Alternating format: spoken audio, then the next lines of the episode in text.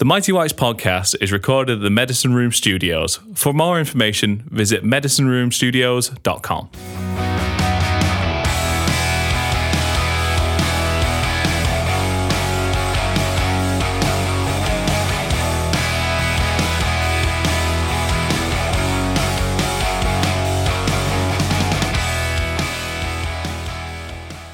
Hello and welcome to episode 107, I think.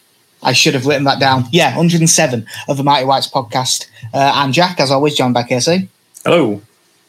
This one may be a bit all over the place. We are both very tired for very different reasons. I, the working man, been up all night working nights, barely been awake. Casilla has... eaten my body weight in pancakes because it is Shrove Tuesday. Yep, so, you know... I reckon those are both equal, you know, reasons to be tired. And if anything, I'm just jealous of him. I was going to try and transition. I thought about transitioning into the game there, but there's a thing that we need to talk about first. I mean, obviously, we don't know them personally or anything, but get well soon to Calvin's granny, Val. Yes, everyone's favourite granny who is not their granny. Yeah, I just, I haven't been up long, but I just saw it on Twitter and stuff. Obviously, she has done some stuff in the media. She was on the documentary, things like that. She comes across as just the loveliest person, so hopefully she gets well soon. Yeah, there's nothing to add, but you know, she definitely deserves a mention because you know we wouldn't have Calvin without her, and we love Calvin. Yes, and without Calvin, we might struggle. Yeah, without Calvin, we have been known Sunday nights. Yes, I got one in. Casey, with the transition, he is learning. I can see why you do it now. It feels so good. Yep. This did not feel so good.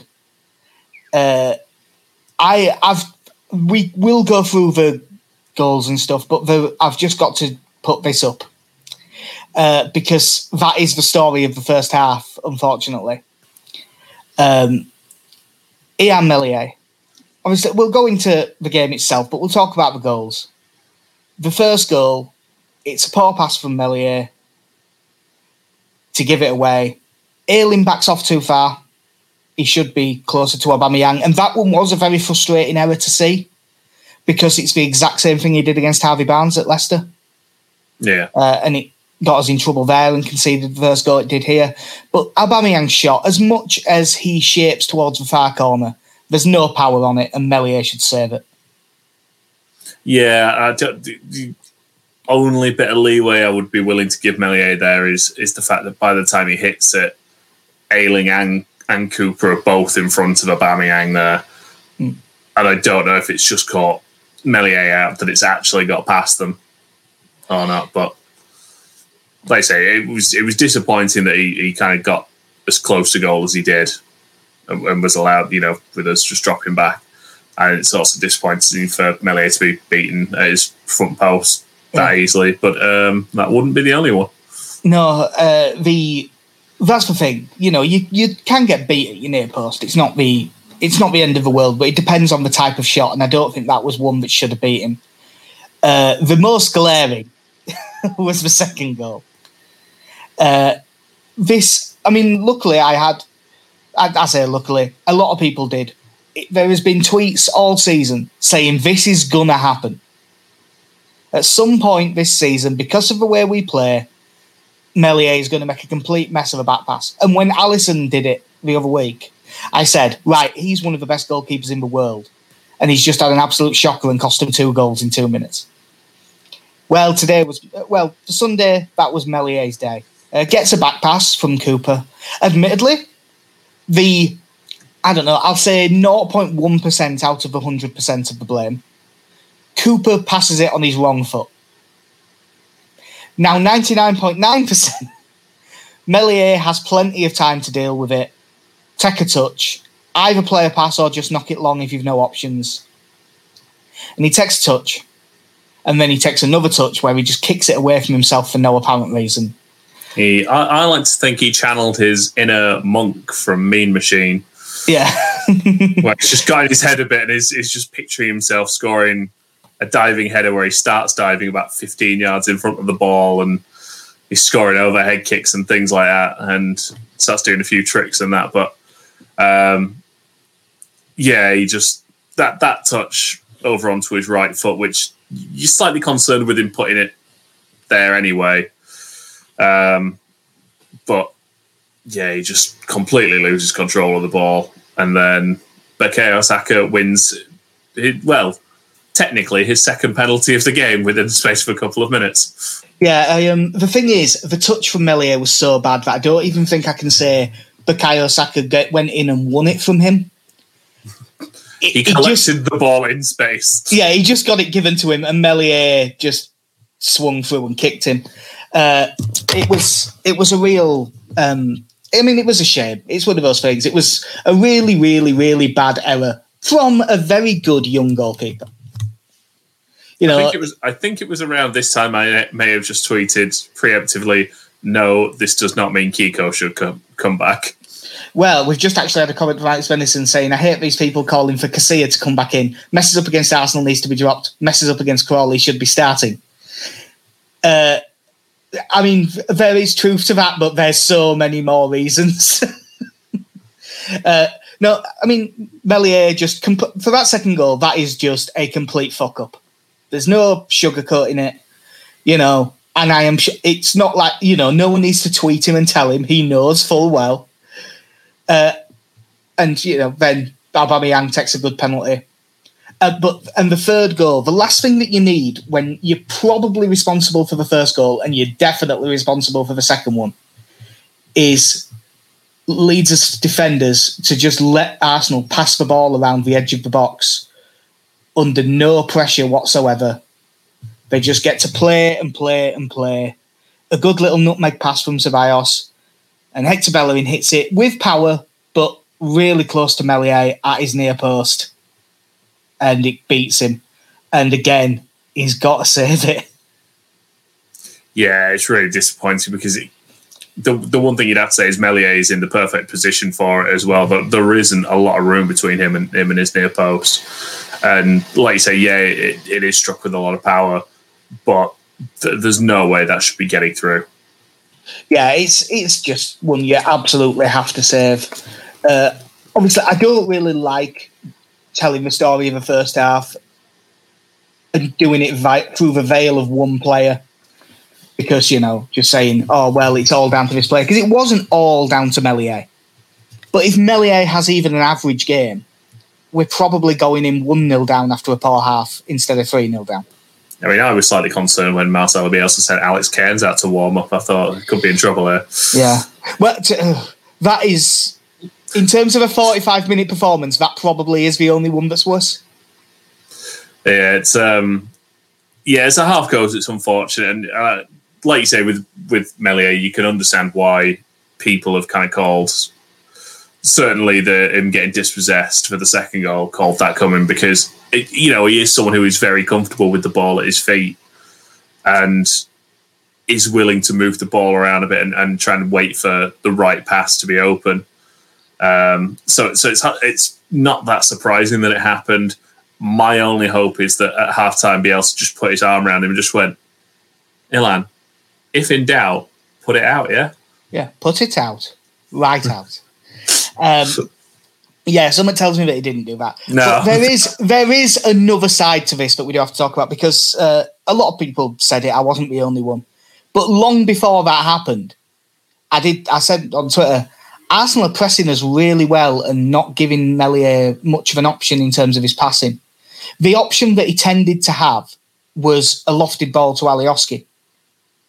They basically man-marked everyone and left him spare. And if he's having to receive a lofted ball over and over again, unfortunately, Alioski technically isn't really good enough to bring that down, especially if he's being pressured, because as soon as it was given to him, Bellerin would shoot in and Saka would shoot across to put him under more pressure. And he just isn't really good enough to be able to bring it down with a perfect Jack Harrison-esque first touch and find a pass to move us up the pitch. Very few are, to be fair. Oh, in terms of first touch, there isn't anyone. I mean, him and Zinedine Zidane, that's pretty much it. Yeah. So Arsenal do deserve credit for the way they set up. They really did make it difficult for us. And through the entire game, well, through the entire first half, really, we just could not play our way out. And a lot of it has been put down to Pascal Struijk being in the defensive midfield role. Now, do not get me wrong on this. That didn't work. I going into the game, I think that's what I said on Twitter. That's what I'd have done as well, based on the options, because it consistently will not play Dallas there. It will not play Shackleton there. And other than a couple of games, he won't play Klich there. And I just think there must be a reason in training or something that we don't see that makes him so... Because of them, I think from what I've seen of Klich, although it's not his best, I think he can do it. Well, I know there's not a lot of evidence to go off, so you kind of take this as it is. But in the games without Calvin, we have this season, we've only won one.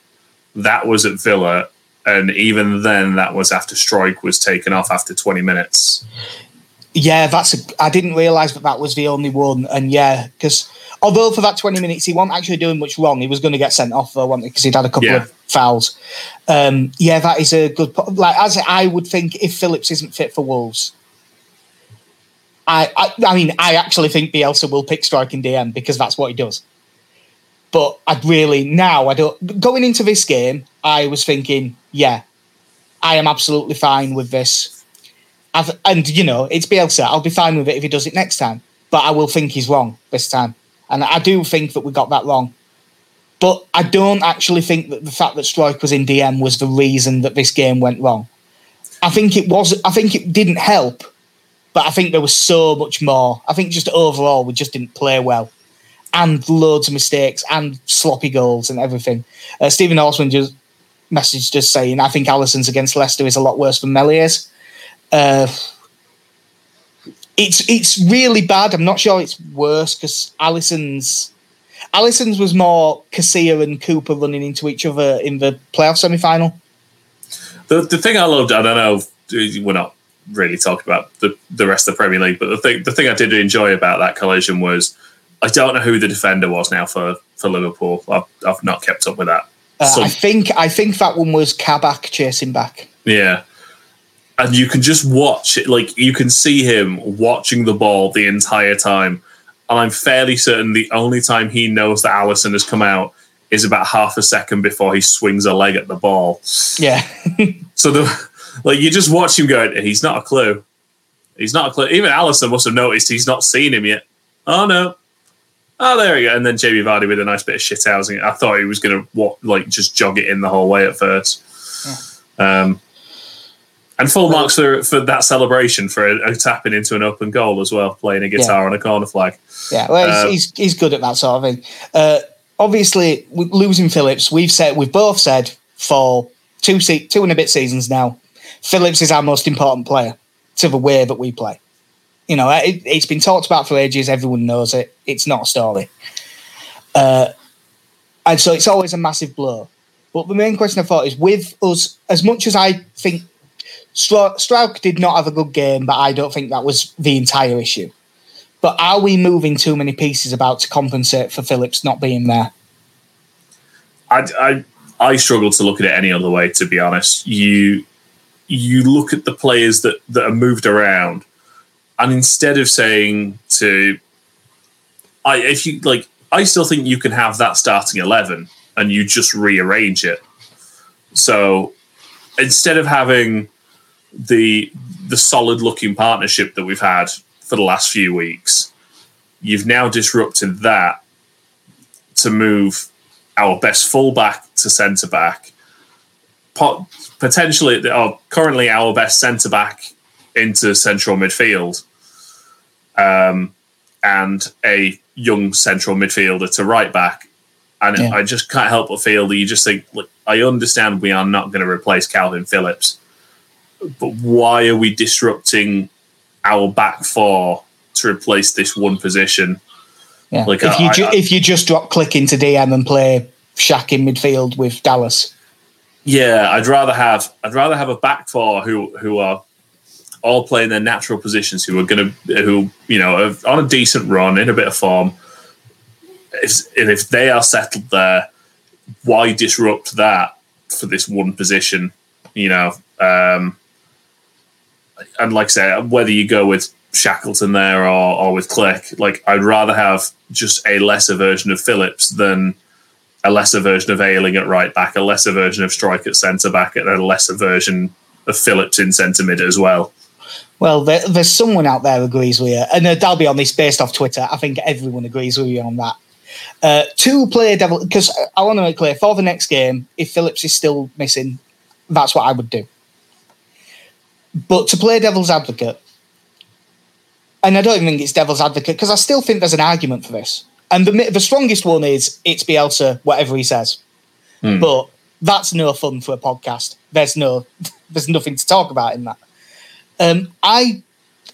Struijk couldn't get on the ball and play his passes, and his passing range is not... to be honest, he probably is as technically good at passing the ball as Phillips is, but he doesn't seem to understand the role as well, and he doesn't... His passing, his aggressive passes, like longer balls and stuff, don't seem to work as well. The one thing that I would say is, his job was man-marking Ødegaard. And Ødegaard was never the issue that we were facing in that game. He was never the one causing us the problems. Mm. The main problem in terms of... was Bamford kind of... There were points where Bamford couldn't stay goal side of whichever one of Gabriel or David Luiz brought the ball out. But that's 1v2, that's going to happen. In terms of the one-on-one duels, I'm not sure I've ever seen a more one-sided 1v1 duel in a Leeds game than Saka against Alioski. Yeah, and to be honest, I, when you look at how well Saka has played these last 18 months, and I think how integral he is to their team at the moment, and the quality that you've got of Aubameyang on their left-hand side, and you put them up against Alioski and Shackleton, it seems very much like a mismatch on the wings. Yeah, it definitely was. Like, Shackleton, I actually thought did fine, but he didn't exactly impose himself on the role. But I think he did okay. But whereas Alioski on the other side, I was not shocked when he got subbed quite early, because I really thought he was poor in this game. He was. It wasn't like it wasn't big standout errors like Meslier made, but just every single thing he did, he seemed to be second best throughout. And they just, again, it wasn't the single thing that cost us, but it just didn't work. I said, Struijk in the DM role, I think, could work. It wasn't Struijk being in DM that was the problem. It was us missing him as a centre back, I think. It isn't it isn't what he was doing. It's what he wasn't doing. It was a bit like jazz. We had to listen to the notes he wasn't playing. It just didn't work. Luckily, Leeds, you know, you're in at half time. You're 3-0 down. You've been second best the entire way through. I mean, we had one chance in the first half that Bamford header, didn't we? Yeah, and that was it. Was the penalty claim in the first half or the second half? Leeds has won second half. We didn't. You did mention it briefly. The penalty that Saka got given and then taken off him by VAR. What did you reckon? I was surprised it got overturned. If I'm being honest, I don't think there was a lot in it, but Cooper gets nowhere near the ball and certainly leans into Saka, who, I think you'd have to say, has made the best of it. Yeah, I agree. I'm like a, you know, like, I know that you're not a cricket guy, but you're aware of the concept of umpire's call. Yeah. Yeah, where it's really close, so whatever was the on-field decision stands. That's what I think that was. I don't think it was a penalty, because I think Saka kind of chucked himself over a bit and there wasn't much actual contact. But I don't think it was a clear and obvious error. I don't think you can overturn that based on that video. No, I was surprised. Mm. And briefly, I enjoyed VAR. Yeah, briefly. Well, you know, as I say, all went wrong. But, you know, you go out there, you think, great, better performance second half, not stupid. So after about 90 seconds, half-time substitute Hélder Costa tries to do some turn on the edge of a box, loses the ball. Smith Rowe puts it across goal. I think it was a shot. I don't think he meant to do this. And Aubameyang has a tap-in at the far post. At this point, I think the entire Leeds fan base was about ready to kill Hélder Costa because I think everyone was up to here. I heard there was gale force winds just before the second half kicked off with the sighs of Leeds fans when they saw Hélder Costa coming off. Just Leeds fans get, not Hélder. And yeah, like you say, really didn't help his cause in those first 90 seconds. No, it was, as I said, that's the thing that's been so frustrating, that I know that he's better than that. That's why I was so, and when he did it again, I'll be honest, I have for a long time been, I was a defender of his because I do think he's a talented footballer. But at that point, I was pretty much done with him. And then for the 40 minutes that followed that, he played really well. Yeah. He then got going and played some good stuff, which was important for him to do so, because if he wouldn't have turned that performance around, I think everyone would have been done with him. I saw there were people on Twitter going, "Have you seen that at the back of the under 23s game in the background?" I'm pretty sure that's Ian Pervada training. Yeah. I worry about some people, like when you're watching a game, like, and you're picking things like that out. I worry about people sometimes. Nah, they're just observant, and we're not. I'm not that observant because I don't watch the 23s that often, but. No. Yeah, David Stubbs just saying, the fault was the defence repeatedly putting Meslier under undue pressure by passing to him from halfway when we should be going forward. Arsenal employing an intense high press. This stopped in the second half and we played much better. Part of our style is if there's no pass on, going back to Meslier. So he has to just be used to that, and by this point I think he is. But he did get the ball with very few options quite a lot. And, you know, so there's definitely some truth to that. And Arsenal's high press did drop off, and Leeds did look miles better from that position. That's for certain. Yeah, I know this is pretty much guesswork on our part. Do you think if, say, that game is 2-0 going into half-time or 1-0, that Arsenal could have kept up the intensity of that press into the second half? Not for 90 minutes, but probably until 70-75, and I think that would have been enough. Mm. I don't think that, because they are able to high press anyway, and the high press worked, but it was high press plus they then just man-marked us as we man-marked them. So they would have had to do more running than normal. So I think it would have tired them out. Like, last 15 minutes, I think Leeds would have always got on top, but we were able to get on top a bit earlier because their performance did drop off. Yeah.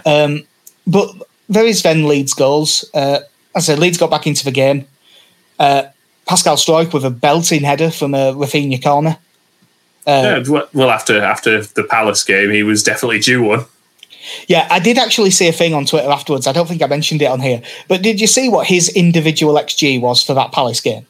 No, I hadn't seen that. It was like 1.3, 1.4. Because two of the chances were so big. This one much lower, but this was a really good header. And it's good to see now that this is... I mean, it's far too soon to call it a pattern, but in terms of Leeds looking good at corners, we have to hold on to whatever we're given. That's two games in a row where he's looked a real threat from corners. So I'm now saying that he's going to get 8 goals a season starting next season. You say real threat from corners. I say he was jumping against David Luiz. Yeah, that is a factor. I think that takes away from that. I think a competent defender deals with that, but not David Luiz, though. Yeah, I'm not sure... It depends on what the starting position would have been, because Stroud did just get a run on him, and if I'm going to put that down to good movement from Stroud and a good run and a good ball in. You're a kind man. Yeah, and you know, we need to take the positives out of this, mate, because we did really. I don't want to use the phrase "restored some pride," because if we'd have ended up getting beat 6-0, I wouldn't have been like, "Oh God, they don't have pride in the shirt, they're this, they're that." Like Eddie Gray. Eddie Gray, kids. Well, we did. We kind of did do that. You know, because so I think that's the wrong term. But we did. We showed something in that half. Like, the game was dead, and we still really went for it, and we still played as football, and we still put in all the effort. And that's all. That's what you want to see. Like, the second goal was a really good goal. Like, an incisive pass inside the fullback from Raphinha to get Tyler Roberts in. Perfectly weighted. Roberts, good touch. Perfect pullback, and Hélder Costa finishes it really well. And it's good movement from Costa to get inside from the wing and get into that inside left channel. Like, it's a really good goal, is this? Yeah, very encouraging to see Tyler Roberts making runs like that. These last few sub appearances he's made have been a lot more impressive than kind of those few appearances he had at the start of the season. I noticed he still managed to get his customary back heel in. I think that was what he used to play Bamford in. But yeah, like you say, I thought Costa looked a lot better. And to be honest, as kind of as the half went on, and I think we'd said last time that is an Arsenal backline that you can get at. Like, and once we kind of. And obviously, this goes to Arsenal not pressing as much in the second half, but they were there to be got at. It's not a particularly good defense. So once you kind of got that first, and you saw us playing a bit of football, you did think by the time we got the second that there is a chance here, because I wouldn't have put it beyond that Arsenal team to crumble if we'd have got a third. Yeah, well, when Hélder Costa scored, there was still, including stoppage time, 25 minutes left. And I think that Leeds should have had a penalty not long after that. Yeah, the Bamford one is an interesting one. Now, what I will say is, in real time, when I first saw it, I didn't think it was a penalty. I thought that the defender had just come across him and just, blocked him off a bit. In real time, and then I saw it replay, and I thought, oh no, they have actually just sandwiched him here. It wasn't blocking him off, it was taking him out. And it was certainly a lot more of a penalty than the one that the referee gave for Saka. Yeah, like you say, once you kind of get a couple of angles of it, and it is just two defenders coming in and just sandwiching Bamford. I was one of the few times I've agreed with the combination of Jimmy Hasselbank and Graeme Souness, which Marcelo Bielsa would find a way to turn into a brilliant central defensive partnership. Yeah, well, to be honest, Jimmy Hasselbank, he could be the solution to all of Leeds' set piece issues. But yeah, but not any of Burton's problems. No. Yeah, it's still weird that Hasselbank used to take corners. Well, yeah. But yeah, if we get that, because I'm not sure what minute that was in, but it was before the 80th, wasn't it? Yeah. I think we still had a bit of time to play. Yeah, if we get that third, then I'm not saying that we actually end up getting a point. And if we did get one, I don't think you could say we'd have deserved it. But if we get back to 4-3, I think there is a pretty good chance that we get something out of that game. Because Arsenal were starting to really drop off. I mean, admittedly, it's not like they didn't have chances in the second half as well. I mean, they hit the woodwork. The reason why Melier's performance is not a Lonergan at Brentford / the Hubka performance. Yeah. In the second half, he made two or three... Nothing absolutely outstanding, but he made a few good saves. And he didn't make any more errors. So he got his head back on. That's why it was, a 3 out of 10 performance instead of the 1/0 out of 10 that those other ones were. Yeah. The other thing to talk about the subs, obviously Tyler Roberts was very, very good when he came on. And I think that there is an argument for, if we are playing Klich as the DM, there's an argument for playing Dallas and Roberts based on this. Now, yeah. I'd love to see Shackleton play and actually get given a chance in central midfield, because I think he's a good player who doesn't get enough minutes.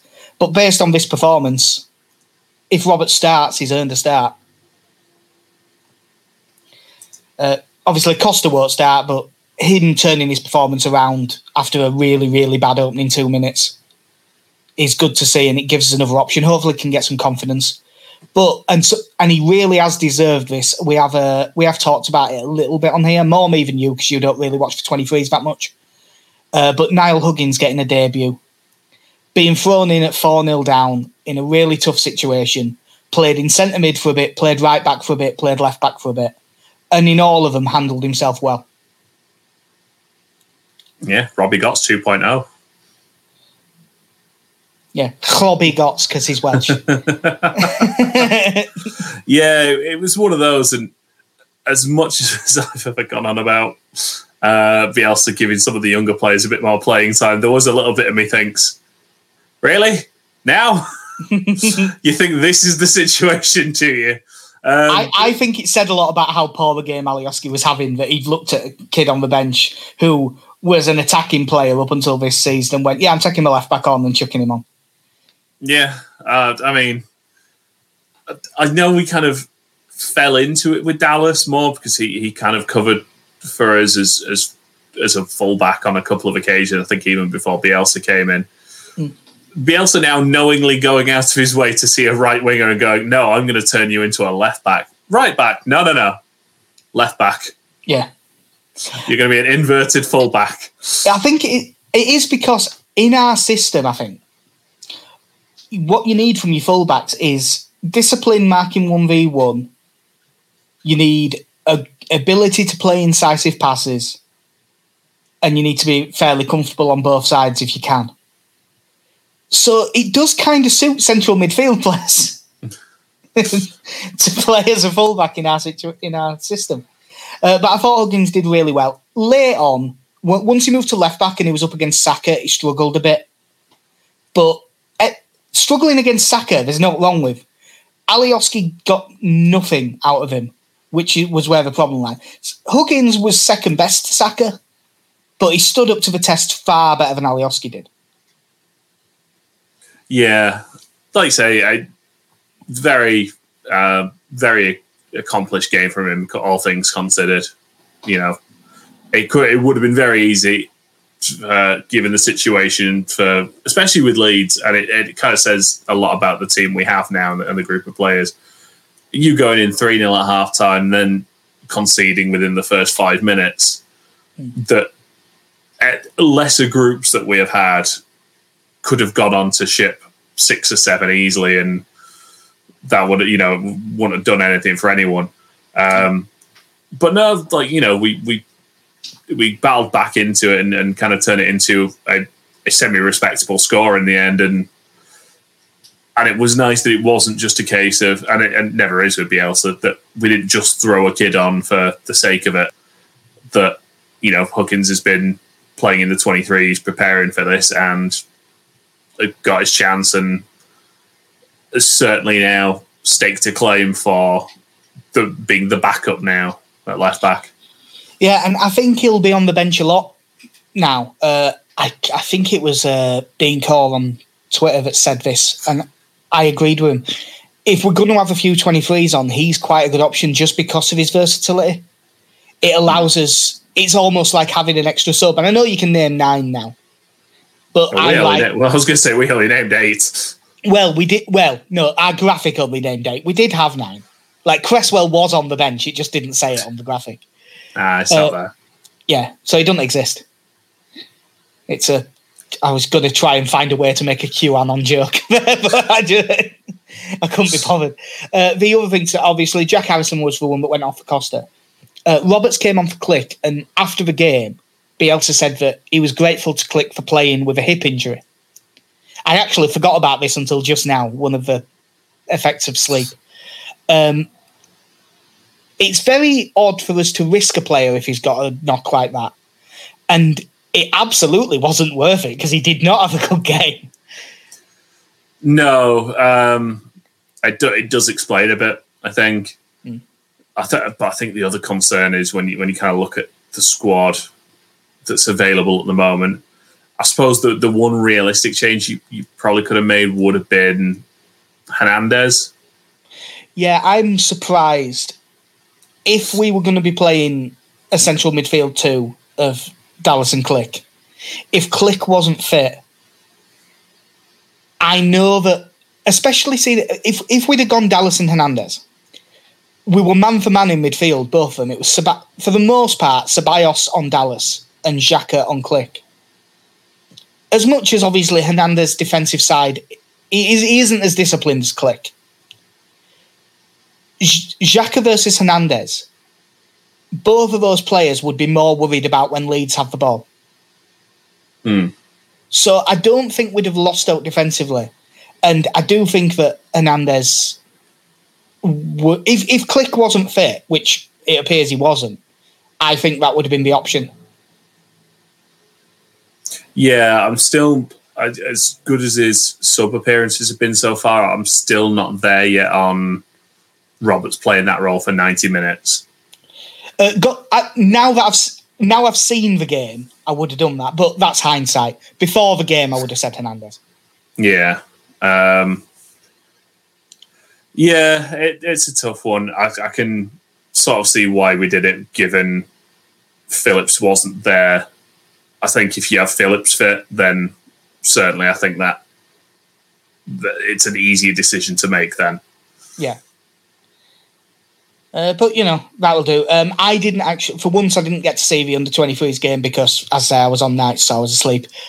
But they won 3-0, and I honestly can't even remember who it was they were playing now. They were playing Reading under-23s. It was a goal for Liam McCallan from a good cross from Crescencio Somerville, and then two for Stuart McKinstry, who hasn't quite jumped on as much as I thought he was going into this season, but he's sort of moved inside now and he's playing more as a centre mid because, you know, we can convert anyone to a centre mid now. Because total football. Yeah. But he has been getting better and better at that role as the season's gone on. And both of his goals were good finishes. I was going to say, is it our third that comes from pressing and we dispossess their keeper and get the goal from that one, I think. Yeah, that's the third. Gellhart kind of gets a toe in and he has a tap in from the edge of the box. But the second one's from good pressing as well, and Gellhart ends up winning it, falls to McKinstry, good touch, and drives it into the bottom corner with his left foot. Yeah, it was from everything I've heard and read, it was a good performance and comfortably deserved to win. I wouldn't know, mate. I was too busy watching Ian Pavey to get fit. Yeah. Just staring at the top little fraction of the screen like, his knee seems to be working all right. It's a bit blurry for my liking, but... Yeah. This Friday, Wolves away. Obviously, we got beat 1-0 at Elland Road by Wolves. Raul Jimenez deflected goal. And it was a bit of a crap game, wasn't it, the one at Elland Road? Like, we were the better side. We were probably the better side and deserved more out of it, but Wolves sat back, absorbed the pressure, made it difficult for us, and managed to get one on the break. Because I remember Max Kilman had a really good game at centre-back, didn't he? Yeah, and this was the game, obviously, Calvin did his shoulder in as well earlier in the season. Oh, yeah, when Raul Jimenez kind of gave him a bit of a shove. Yeah. That description of it, actually, you gave, it sounds a lot like the Arsenal game at home, where we also obviously didn't score. Yeah, but the difference with the Arsenal game was I thought that we looked like we were going to score. Whereas against Wolves... Up until the second time we hit the bar, and then you thought, probably not. Yeah. No, like you said, I thought it was a relatively close game that I think we were edging for the most part. But there wasn't a lot going on in the final third for us. Now, if you'd have asked me to give a prediction on this on Saturday, I would have felt so much more confident if I hadn't just watched them come from behind and look like a completely different team in the second half against Southampton. You see, I've only seen the very brief, like the 3-minute Sky Sports highlights of that game. Yeah. Well, I ended up actually watching this one. I ended up with the day off on Sunday, so I watched this because this was. I think this was one of the rearranged games because it was on Prime. And first half, Southampton were all over them. Really nice goal from Ings. And you're just looking at this Wolves team who there is talent in that Wolves team, but they've really struggled since Jimenez has had to go off injured.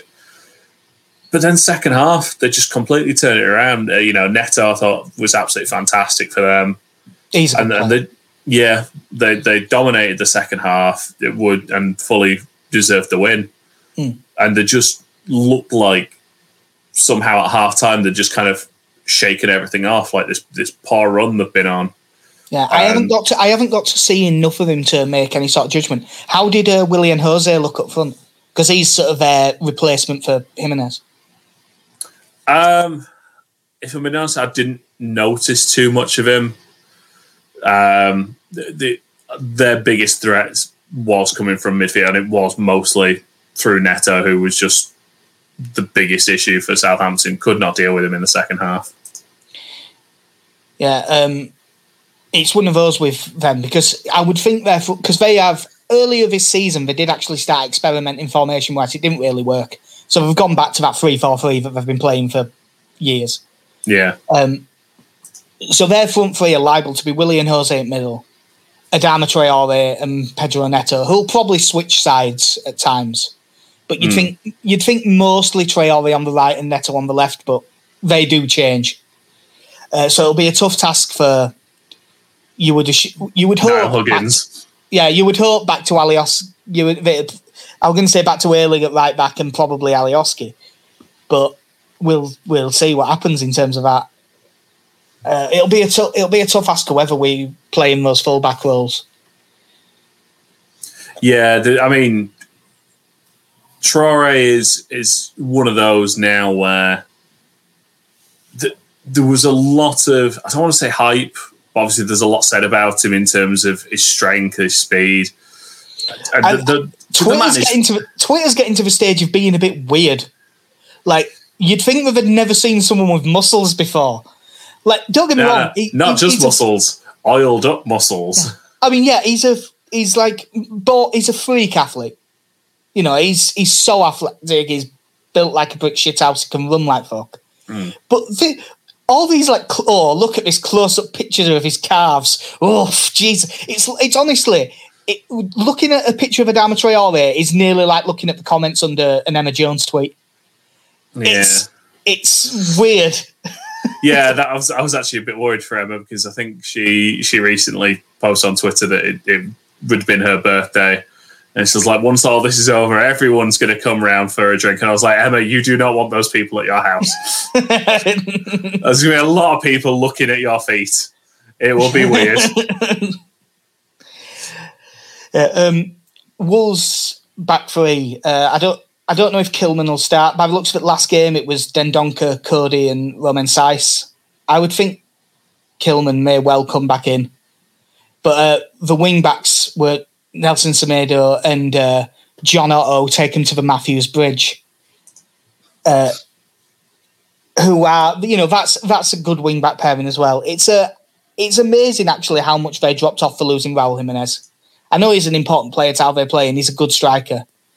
But it really did drop off. Because I look at that team, and I was going to say I find it hard to say that they've been struggling so much. But that struggle thing, as bad as it was, it has got them 12th and 2 points behind us. Admittedly, we've got a game in hand. But they're not actually having a dreadful season. They had one really bad run. Yeah. But they're a pretty good side of Wolves. And the way that they sit and defend will make it difficult for us, because we'll probably, with the way they play, we'll kind of almost end up in a 4-4-2. Bloody hell! Because football's turned upside down. Yeah, so you might well end up with, like, in terms of pressing, like Bamford can't press all three, so we'd normally have the most attacking number 8 go up, but it didn't really work the last time, and we switched it. So Harrison was the one pushing up, and we looked a lot better. So we might end up with sort of it'll be Dallas who marks like Semedo if he's playing right wing back, and Dallas will play that sort of weird inverted wing back thing that Bielsa likes. Yeah. So it'll be interesting to see how we shape up, because it will be quite a tough one to read going in. Go listen to All Stats, aren't we? They will explain it well. We will not. But if we do that, and then we'll end up with like an actual midfield pairing that sort of end up against probably Matinho and Neves. Yeah. And then Raphinha will have to drop onto Johnny. And that way we'll sort of... as I say, it's not quite a 4-4-2, but we'll end up looking a bit like that. Yeah, I think obviously we'll all be kind of listening out for I'm guessing the press conference is tomorrow, and seeing if Phillips is going to be involved or not, and if Klich's going to be as well. Well, yeah, true. Yeah, it's going to be very interesting, kind of looking at and seeing what sort of state our team is in at this point. That's the other reason why I reckon, if Phillips isn't fit, one, I would always think Bielsa will play striking DM again because he fancies him there, and that's fair enough. But if we've also got other players struggling with injury, that kind of makes it even more likely. Yeah. I really hope we go back to that, to that back four that we had. I really want that. Again, like you say, it's Bielsa, so I'm willing to allow it. Yeah. But I still think I'm right. Yeah, he's not infallible. You can. He'll tell you himself. By all means, everyone out there can think he's wrong about this, and it's just if they therefore think that he's not a good coach because of it that I have a problem with it. Yeah. No, it'll be an interesting game, this one. I think it's BT, isn't it, this? Oh, Christ. Yeah. So, I say that as someone who doesn't have BT. That's why. No, but you have the internet. Yeah. So you'll be fine. I'll have to sort something out for... I mean, I'll be up for the game, obviously, but I'll need to make sure that I don't accidentally sleep in too late or anything like that. So... Sleeping too late for an 8 PM kickoff. Yeah, well, it depends what time I finish work. If I don't get done well, like 11 AM, it could be iffy. So, what is your prediction for this one, mate? I'm basing it off kind of how the last game went. I'm gonna say this ends as a draw. Like you say, I think the numbers they can have back, I think we might struggle with that a bit. So I'm going to say we finish in a 1-1 draw. Right. Were you going to go 1-1 as well? No, I was kind of positive for the Arsenal game. I went for a draw, I think, but it was a positive one, and it didn't work. So I have to go back to being negative now. I don't rate us as much when we have to play in weird shapes to compensate for other teams' formations instead of just playing in our straight-up one. We've got a few players missing. I am going to, just for the sake of my own sanity, assume that Phillips isn't going to be fit, and then it's a lovely bonus if he is. So, unfortunately, I don't fancy us for this. I think we almost always score. But I think I'm going to go 2-1 to Wolves, unfortunately. But hopefully, their normal thing of if I'm negative, Leeds win kicks in. Yeah. So I think that will do us for episode 107 of the Mighty Whites podcast, unless you vote to add. Actually, I'm going to throw this in quickly, because there's one thing that's annoyed me and one thing that I was really happy to see in the last couple of days. Now, Leeds have kind of are pushing a raffle for a signed Marching Out Together T-shirt, which as you can imagine, there been any knobheads? Well, you wouldn't know, because Leeds have had to block the comments on Twitter, which they are able to do. So you can see that there were knobheads But you can't see people calling them knobheads. Yes. And it's again this whole thing, and people go, "Oh, you shouldn't be bringing politics into football." Like, you know, love is not a political leaning. I'm sorry if that's how you think. I'm really sorry for you. Tell like, that to nihilists, mate. Yeah, and it's annoying to see because if nothing else, if you don't want to support a cause or anything like that, then I always think your outlook should at least be, look, it's not for me, but each to their own. That's not how I feel, but and unfortunately, it's certainly not how a lot of other people feel. But I don't believe anyone's ever said it better than Virgin Jeffries' line of, "If you're against gay marriage, don't marry a gay person." Other than that, it's got fuck all to do with you. Yeah, exactly. Like, just. If you don't like it, fine. Don't marry a gay person. Don't watch gay porn. I don't know. I can't imagine it's much of a problem elsewhere. You know, it's a great cause Leeds are supporting. And the flip side of that is the one that the person who's not going to get sick anytime soon is the money that Pat Bamford has raised auctioning off his shirt from scoring his 100th goal. So the goal against Leicester, I believe it was. This one I didn't actually see. I heard he'd done another really nice thing, and just thought, there was a load of laptops were stolen from I think it was Leeds schools, and Bamford has basically auctioned off one of his shirts to raise the money to get them replaced. Because as we've found out time and again, Pat Bamford is just the loveliest, most well-educated footballer we now know. Apparently, Marcelo Bielsa said at some point that if one of his daughters was going to end up with a footballer, he'd want it to be Calvin Phillips. That would be lovely, but I think that there's an argument for it being Pat Bamford. Yeah. You know, you're also marrying into, you know, old money, not just new money there. So. But yeah, it's great. You know, it's great to see. I don't know. To some degree, especially certainly with players, there's always those who are conscious of the social issues going on around them and kind of what's happening in the local community. It's just so nice to see both the club and players on an individual basis just being part of the community and supporting causes and things like that. You know, obviously we did the quiz the other week that Bamford came on for. You know, there's a lot that the club does, which is absolutely fantastic.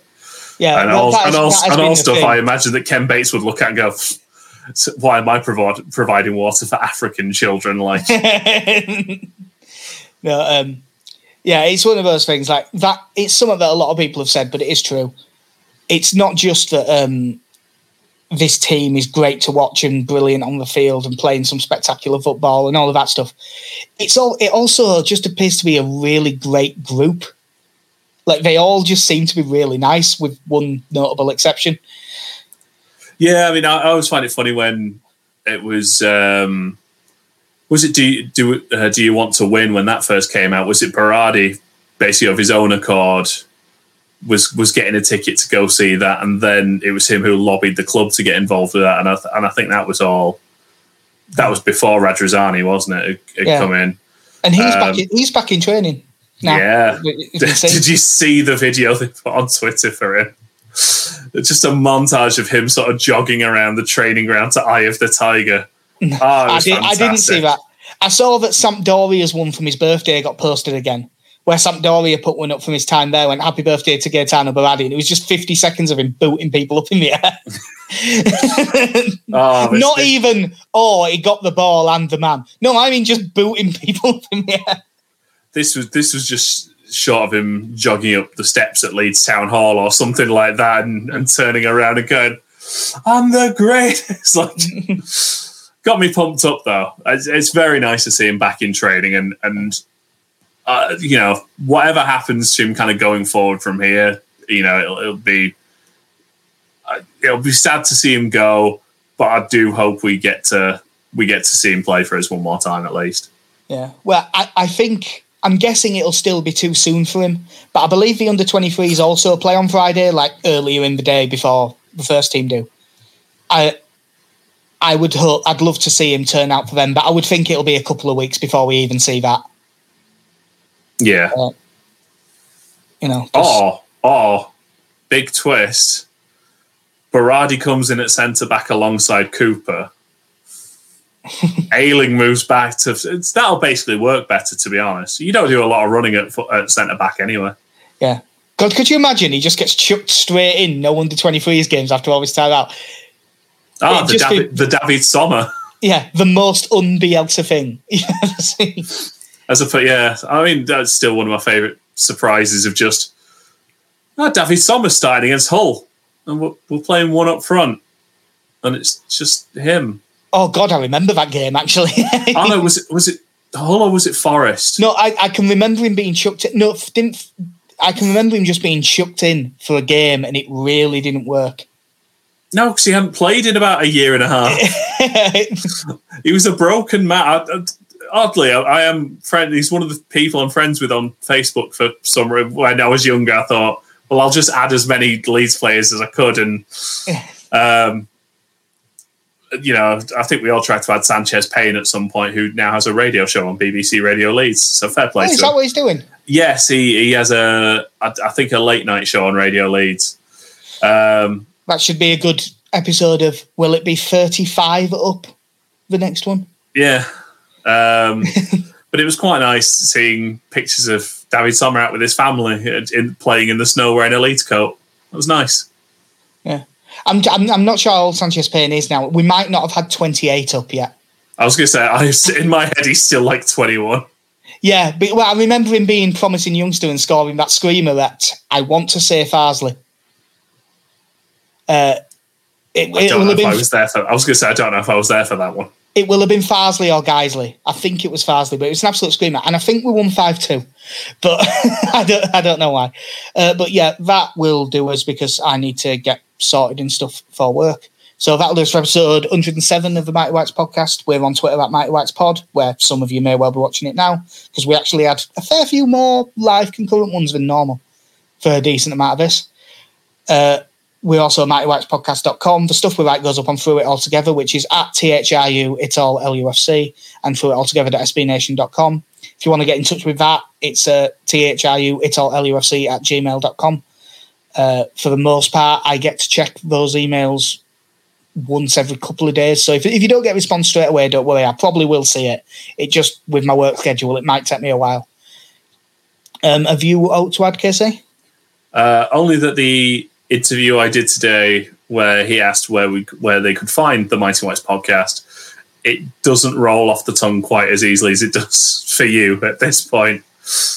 Well, Casey, remember, we are talking to a guy who said, and I'm Connie. Yeah. You know, which isn't your name. No. So yeah. I'm not going to lie. That wasn't a high point. No, it was. It was one of the funniest things I've ever seen. And it wouldn't have been funny if you'd have meant it. But yeah, so I think that is us away. Hopefully we get a good result on Friday. Leeds then play again like Tuesday, don't they? Leeds play quite close together. So we will probably be back sort of maybe Sunday through the day. I reckon it's probably most likely. Do you know if you're working that day? Not a clue. Ah, well, fuck it. So, yeah, that'll do us. I've been Jack. See ya. I've been Casey. Have a good one. In a bit.